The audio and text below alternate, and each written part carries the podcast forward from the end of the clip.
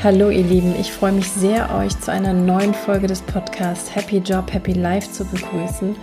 Die erste Folge im Jahr 2020 und ich freue mich besonders auf diese Folge, da es um ein Thema gehen wird, was mir wirklich sehr am Herzen liegt und zwar um das Thema New Work. Ich möchte euch mit dieser Folge eine Einführung in dieses Thema geben, New Work, also in die modernen Arbeitsweisen und was häufig auch damit in Verbindung gesetzt wird. Warum das Ganze? Weil ich glaube, dass es ein ganz, ganz zentrales Thema ist, da unsere Arbeitswelt absolut im Wandel ist und natürlich auch gerade vor der Frage, was möchte ich beruflich machen, natürlich nicht Halt macht.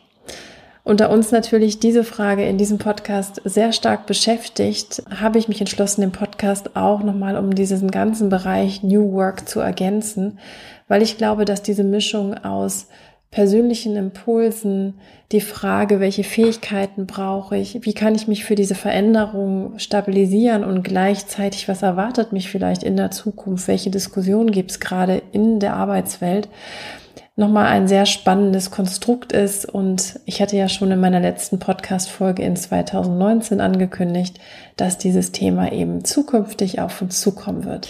In diesem Podcast wird es natürlich auch weiterhin spannende Interviewgäste geben. Ich werde auch weiterhin Coaching-Impulse mit euch teilen, aber eben, wie ich schon sagte, erweitert durch das ganze Thema moderne Arbeitsweisen, nachhaltige Arbeitsweisen, um euch da natürlich einfach mit auf ja, diese ganz, ganz spannende Veränderungsreise, die wir gerade hier durchlaufen, eben mitzunehmen. Vermutlich kennen viele von euch schon Begriffe wie Scrum, Design Thinking, Lean Startup oder andere agile Arbeitsweisen aus ihrer Arbeitsumgebung, die so ein bisschen als Inbegriff der modernen, neuen, innovativen Arbeitsweise und Arbeitskultur geworden sind.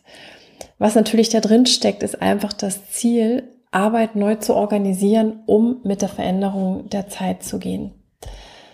Je nachdem, wo ihr unterwegs seid, zumindest in den Unternehmen, in denen ich gearbeitet habe und arbeite, sieht man häufig in Mitarbeiterzeitschriften auf einmal Begriffe wie New Work, Agile, Digital Mindset, also bewusst auch viele, viele Anglizismen.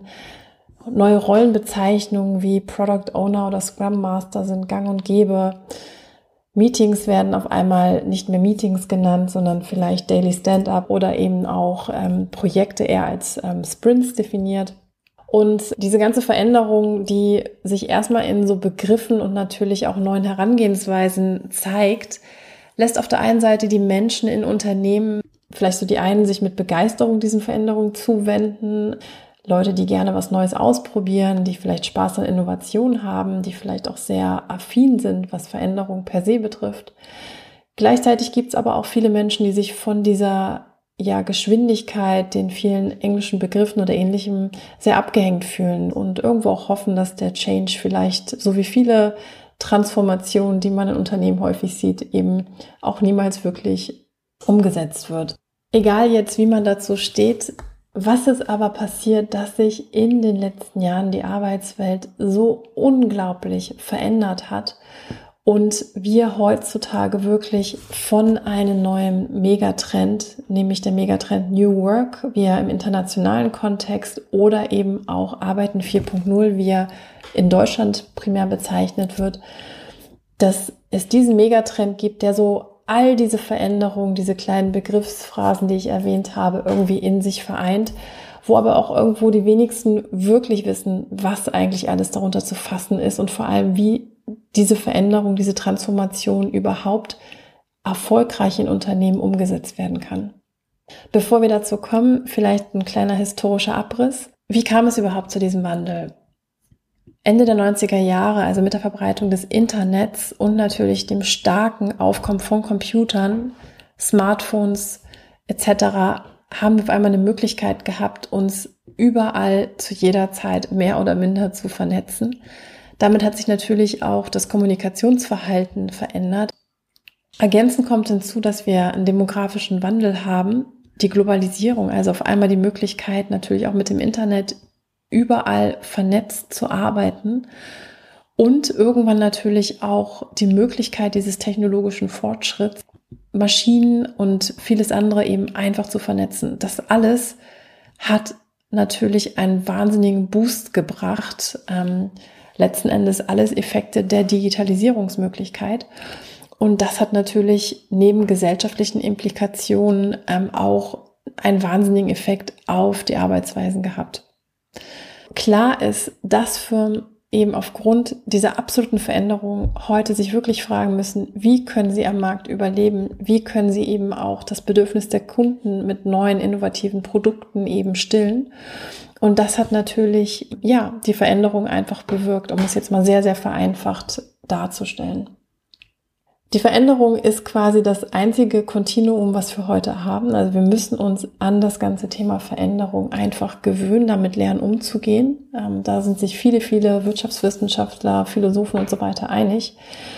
Und die Tools und Möglichkeiten, die wir bis dahin benutzt haben, nämlich auf fünf Jahrespläne zu setzen, langfristige Strategien oder ähnliches eben anzuwenden. Also das, was man eigentlich klassisch in Business Schools häufig gelehrt bekommt, sind heute eben nicht mehr die richtigen Ansätze, um diese immer sich schneller werdende Veränderung zu managen. Deswegen müssen Firmen also wirklich lernen, umzudenken und Möglichkeiten zu finden, mit dieser Veränderungsgeschwindigkeit wirklich nicht nur in ihren Geschäftsmodellen, sondern auch in ihren Arbeitsweisen, in ihrer Kultur, in ihrer Denke eben zurechtzukommen um einfach auch wettbewerbsfähig zu bleiben. Das heißt also konkret, Arbeitsweisen, Führungsverhalten, Feedbackkultur, Performancekultur muss wirklich neu adaptiert werden. Jetzt ist natürlich die Frage, New Work signalisiert in diesem Begriff das Ende der alten Arbeitsweise. Witzigerweise ist der Begriff New Work aber keine neue Erfindung, quasi als Reaktion auf die ganzen Effekte der Digitalisierung, die ich gerade beschrieben habe sondern der Begriff ist von Friedjof Bergmann, ein Sozialphilosoph, ein amerikanischer, in den 70er Jahren des 20. Jahrhunderts entwickelt worden. Bergmann wollte mit New Work einen Gegenentwurf zur vorherrschenden klassischen Form des Kapitalismus eben entwickeln und natürlich sich damals die Frage gestellt, wie kann ein Mensch frei sein? Und er hat vor allem eben natürlich die Arbeit als das Mittel gesehen, was die Unfreiheit des Menschen am meisten eben sagt. Und aus seiner Sicht war es eben das Ziel, Menschen letzten Endes eben unter seinem New Work Konzept eine Handlungsfreiheit einzuräumen, dabei vor allem eben mit den zentralen Werten der neuen Arbeit. Menschen sollen selbstständig sein, Freiheit haben und an einer Gemeinschaft teilhaben. Und er selbst hat mal in einem Interview, ähm, was noch gar nicht so lange her ist, T3N gesagt, dass New Work eine Art der Arbeit ist, beziehungsweise eine Art Arbeit anders zu organisieren. Und Ziel soll dabei sein, dass Arbeit eben nichts Gezwungenes haben soll, sondern dass Menschen sich wirklich das aussuchen sollen, was sie wollen. Das ist natürlich jetzt erstmal ein sehr großes Gedankenkonstrukt. Es gibt aber ganz, ganz viele Ansätze, die eben auch zeigen, wie New Work umsetzbar ist. Aber vielleicht nochmal ganz kurz. Also New Work letzten Endes als nicht ganz neuer Ansatz erlebt aber gerade deswegen so viel Aktualität oder so eine Art Wiederbelebung, weil es dafür steht, Arbeit neu zu organisieren, innovativ zu organisieren und vor allem den Menschen etwas Sinnstiftendes mitzugeben. Und in der jetzigen Zeit, wo wir quasi durch diesen Wandel erstmalig zumindest auf einer Diskussionsebene hinterfragen können, was wollen wir wirklich machen und selber auch die Frage stellen, was wir wirklich beruflich machen wollen. Und ähm, vor allem auch natürlich im Kontext dieser ganzen Veränderungen, in der wir uns gerade befinden. Ich habe jetzt natürlich nur die Effekte der Digitalisierung eben dargestellt, aber eben natürlich auch das ganze Thema Umwelt, Klimakrise etc., die Frage auch nach Nachhaltigkeit von Unternehmen, wir uns natürlich jetzt auf einmal ganz anderen Diskussionen zuwenden können. Und das ist eigentlich das, was in diesem Begriff New Work alles drin steht. Also hat neben diesem Aspekt, Arbeit neu zu organisieren, auch ganz stark eine Facette, nämlich die Facette, sich mit seiner eigenen Persönlichkeit zu beschäftigen und sich wirklich die Frage zu stellen, wie möchte ich arbeiten, was macht mich glücklich. Vielleicht nochmal so ein bisschen griffiger zusammengepackt, was wir heute häufig darunter verstehen, beziehungsweise was euch sicherlich auch ganz, ganz häufig eben über den Weg läuft. Also New Work sagt ganz klar zukunftsweisende und sinnstiftende Arbeit als Grundanforderung. Arbeit muss einfach neu und innovativ organisiert werden und deswegen findet ihr ganz häufig Methoden, die aus der agilen Arbeitsweise kommen, also Scrum, Design Thinking, Lean Startup, oft in Kombination mit dieser New Work Thematik. Ich komme nochmal dazu, dass häufig das bei vielen Unternehmen nur auf diesen Methoden bleibt, aber das ist ein ganz anderes Thema. Was auch noch unter New Work fällt, ist das ganze Thema, wenn wir natürlich über Befreiung oder Selbstständigkeit in der eigenen Arbeitsweise sprechen, hat das natürlich auch etwas mit neuer Art von Führung zu tun, einer modernen Führung, also wo es darum geht, dass eben Führung eher auf Augenhöhe zukünftig funktionieren soll, dass vielleicht eine Führungskraft seine Teammitglieder, seine Mitarbeiter eher coachen soll und nicht mehr ihnen sagen soll, was sie zu tun haben im Detail. Und überhaupt ist auf einmal das Thema Vertrauensarbeit sehr, sehr wichtig, weil es darum geht, wie gesagt, Eigenverantwortung, Selbstwirksamkeit bei Menschen eben zu verwirklichen.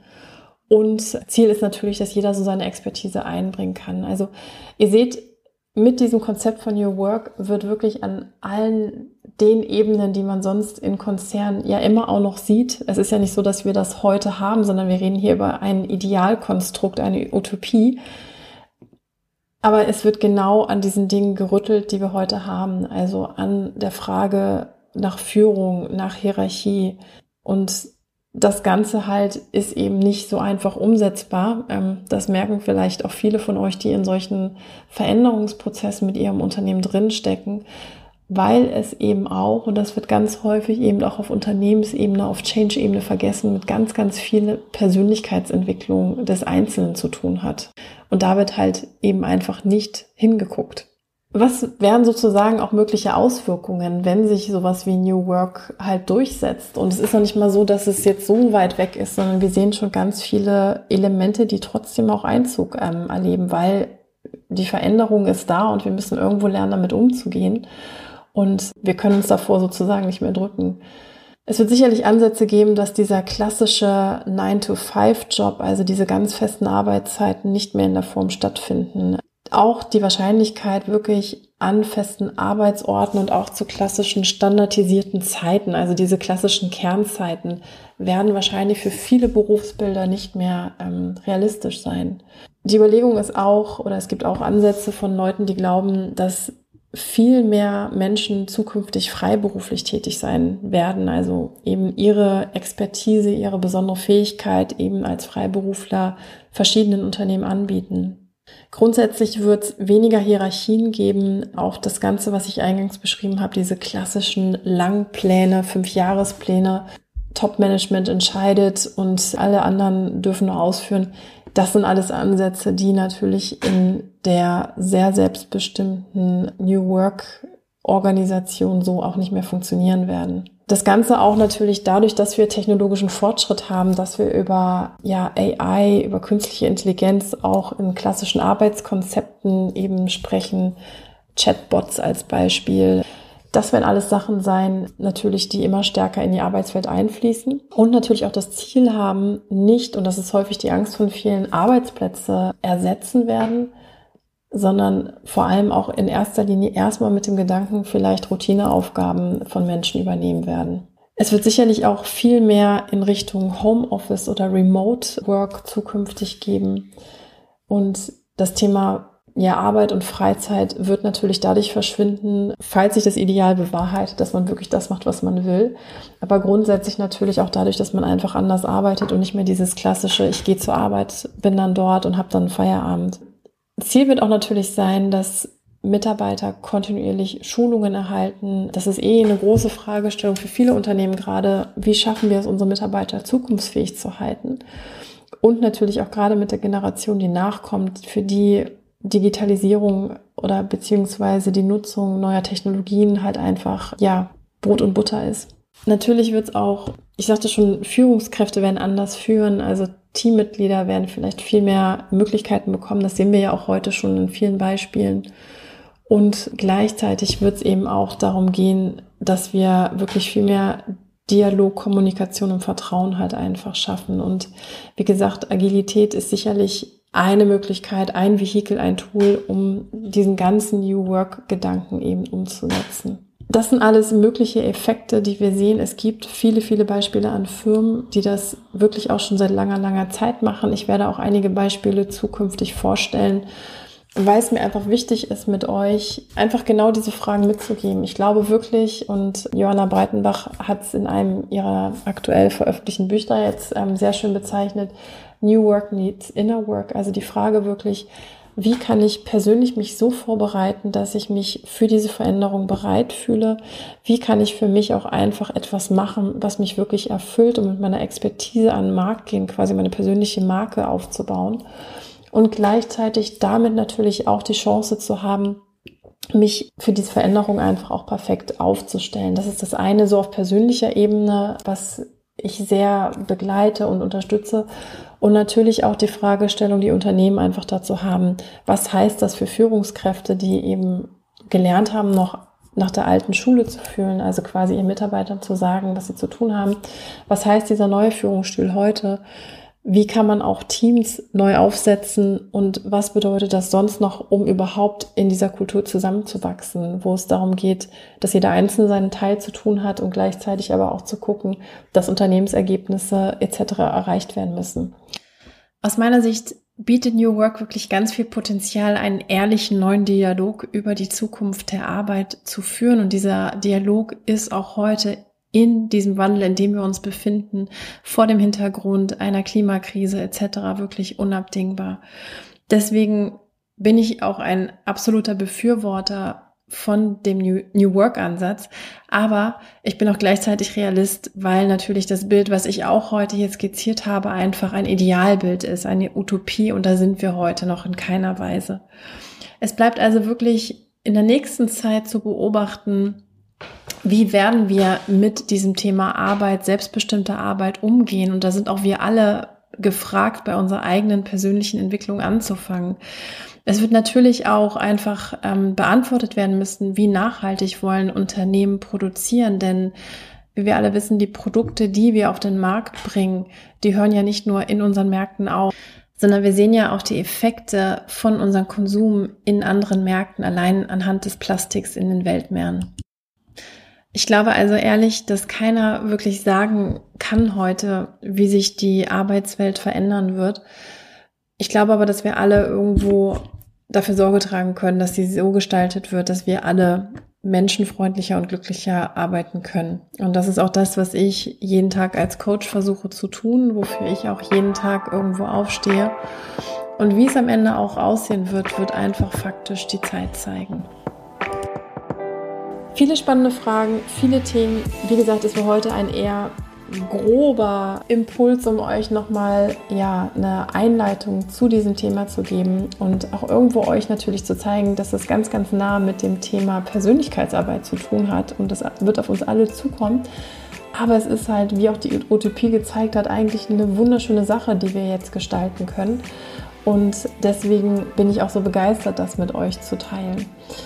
Die nächsten Folgen werden dann praxisnah und wie gesagt, ich auf jeden Fall freue mich wie immer mit euch in Austausch zu gehen. Ihr könnt mir sehr, sehr gerne vielleicht auch Fragen oder Impulse rund um das Thema New Work schicken und ansonsten natürlich auch mit euren weiteren Podcast wünschen. Also ich schicke euch ganz, ganz liebe Grüße und eine wunderschöne Restwoche.